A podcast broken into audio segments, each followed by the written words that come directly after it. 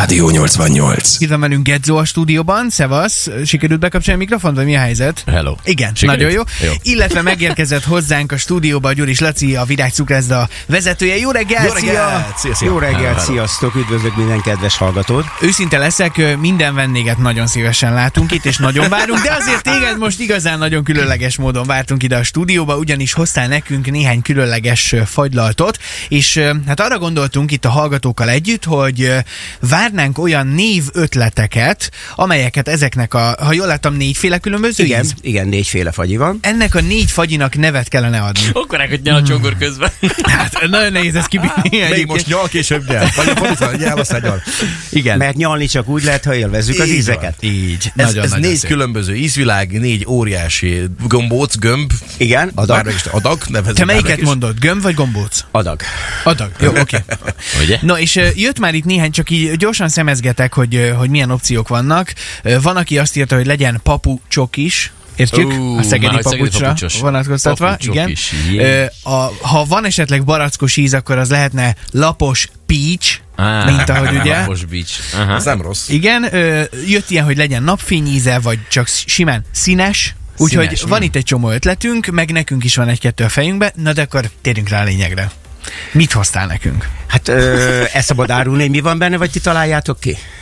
Mi a terv? Először szerintem találjuk ki, és Én aztán utána próbáljuk csapjunk hozzá Na, valamilyen jó ez a jobb. Hoztam Igen, kanalat, igen. srácok. Én merőkanalat Igen, hoztam magamnak. színre kezdjétek, onnan ezt a világos zöldet, na, a világos zöldet kezdjétek, igen, szerintem mindenki. A legnagyobb kanalat kivettem. Érezzétek jól magatokat, Egy fontos kérdés, hogy be tudjátok-e azonosítani, hogy mit fogtok enni, mert ugye hát ez mindig lényeges, bemegy az ember sokszor cukrászdába, és olyan egyforma ízű termékek vannak, vannak ilyen cukrászdák. Tehát itt, itt fontos, hogy eleve be tudjátok-e hasonlítani, és mekkora de különbség egyik a másik. Tudod, milyen íze van ennek? Finom. Tehát, Beszéltek csak? na, az van, Igen, hogy ö, ö, kóstoltunk már ö, fagyit itt a stúdióban, és akkor is a- nekem az első legfontosabb élmény mindig, hogy, hogy mennyire krémes. És ahhoz képest, hogy én általában, most nyilván nem fogok pontos helyeket mondani, hogy hol szoktunk fagyizni, vagy hol nem szoktunk fagyizni, de vannak azok a fagyik, ami érződik, hogy ez ennél sokkal vizesebb, vagy sokkal ilyen keményebb az állaga, meg ilyen jegesebb, vagy nem is tudom. Na, itt nem erről beszélünk, hanem egy ilyen nagyon krémes dolog, és ö, talán nem tudom, nekem ilyen mogyoró féleséghez hasonló íz. Igen, csonthéjas. Én pisztáciára gondolom. Így van, Pisztáciás így van, cucc így ez. van, de csonthéjas a dolog, abszolút. Én már egy felet Ez száz megettem. százalék pisztáciából készül, és Nem amire, fagyott el. Amire gondoltál, a krémessége a fagylalatnak mindig az a legdrágább rész, és azért van bele kispórolva, mert az nagyon sokba kerül. Mitől lesz krémes a fagylalat? Tejszintől, hozzáadott vajtól, tehát olyan nemes anyagoktól, ami nagyon megdrágítja és megbonyolítja a technológiát. Különböző porokkal, vízzel, tejjel, sokkal egyszerűbb úgymond megcsinálni, sokkal olcsóbb. És ezek a, azok a fagyik, amiket mondtál, hogy nem szeretsz. A fagyikészítés mesterség az egy nagyon-nagyon nehéz, nehezen megtanulható és hosszú folyamatot igénylő dolog.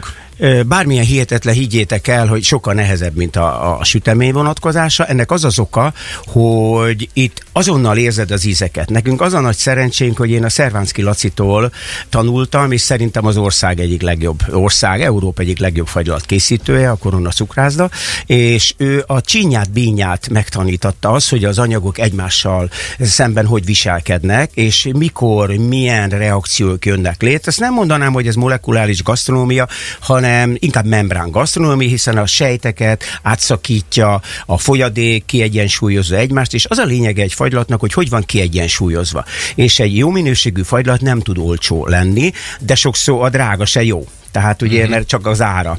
E, Puding próbálja az evés és a fagylat egy olyan kategória, amit azonnal érzel, amikor kezedbe adják a töltsét. Egy sütemény, még hazaviszed, idő eltelik, bár lehet, hogy kicsit megolvad, meg sok minden történik, de a fagyit azt általában vagy így viszed haza egy szuper dobozba, vagy pedig azonnal megkóstolod, és azonnal véleményt fogsz mondani, mint ahogy meg is tettétek. És akkor nálatok is úgy van, mint egyéb más ételeknél, van egy óriási fagylalt receptkönyv, mert bele vannak írva az arányok, és úgy rakjátok ezt, hogy minden fejbe, hogy ezt elképzelni? Ezt nagyon jól látod, hogy, hogy valahogy így, de mégse.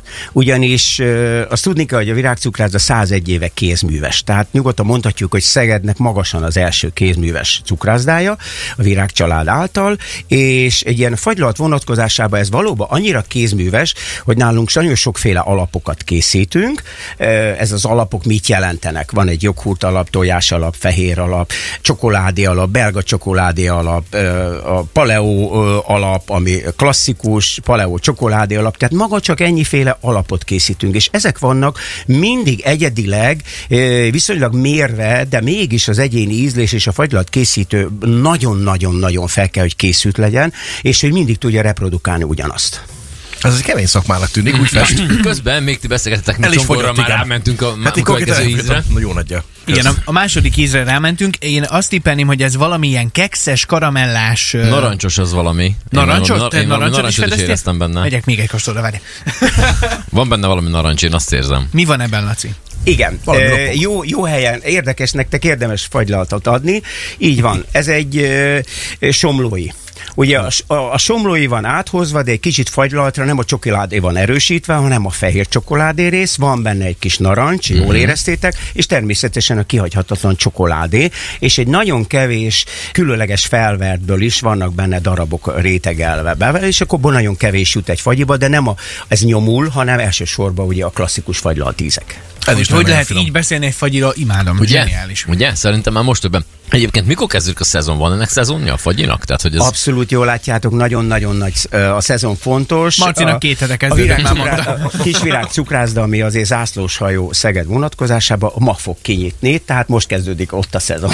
Uh-huh. Világos. És meddig tart, meddig tarthat? Időjárás. Hát ez közben most október közepe vége, attól függ, hogy milyen az időjárás, hiszen ti magatok is érzitek, és a vevő is, hogy van egy fagylalt iránti vágy, ami a, a hűvös hőmérséklettel, ezzel az ízzel függ össze. De ez süteményekben is így van, hogy az erősebb csokoládésabb sütemények azok jobban fogynak télen. A, a fagylaltoknál is úgy van, hogy ebben a szezonban még inkább ezek, amiket még hoztam neked úgynevezett tej alapú, tej, tej, tejszín alapú fagylaltok, de aztán, amikor megyünk a hőmérséklet emelkedésbe, abban a pillanatban elkezdenek a gyümölcsös fagylaltok jobban fogyni. Elképesztő. Na jó, végigkóstoltuk, mm, srácok, vegyenek már, végigkóstoltuk, hogy, hogy milyen ízek vannak. Volt ugye itt egy pisztácia, rögtön utána volt ez a Somlói. somlói, somlói, is, illetve most kettő ilyen csokisabb íz, és azt mondtad, és ez tök érdekes, hogy ha valaki esetleg figyel arra, hogy milyen sorrendbe kérje mondjuk a gombócokat, vagy gömböket, hogy mondjuk egy csokis után enni egy ilyen gyümölcsösebb, vagy egy pisztáciás dolgot, az lehet, hogy nem lesz annyira nagy élmény. Nem lesz élmény, így van. Az ízorgia el fog maradni, tehát mindig, mikor valaki kér egy töltsérbe fagylaltot, nagyon fontos, hogy a sorrendet is mondja, hogy milyen sorba. Én a csokoládét mindig alul, legalulra kérem, avval fejezem be. Van nem lehet kezdeni, mert akkor el, fog, a tűn, el fognak tűnni az ízek, hiszen ha egy kis pálinkát iszik az emberek, utána már az ízlelőké nem olyan.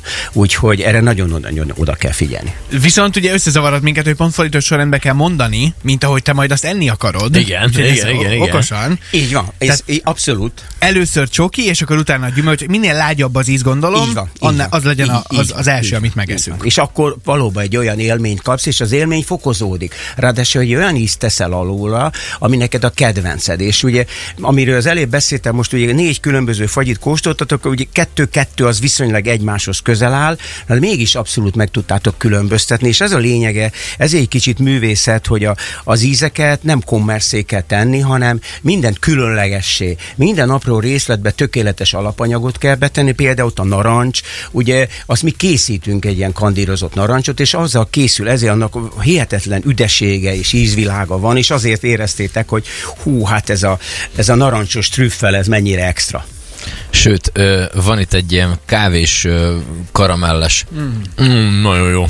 Abban szerintem megegyezhetünk, hogy akkor úgy tűnik, hogy ennek a kávés, karamellás, csokis mutatványnak Café 88 lesz majd a neve. Abszolút, abszolút. És ezt nagyon köszönjük, tehát ez Abszolút, óriási ebbe- megtiszteltetés.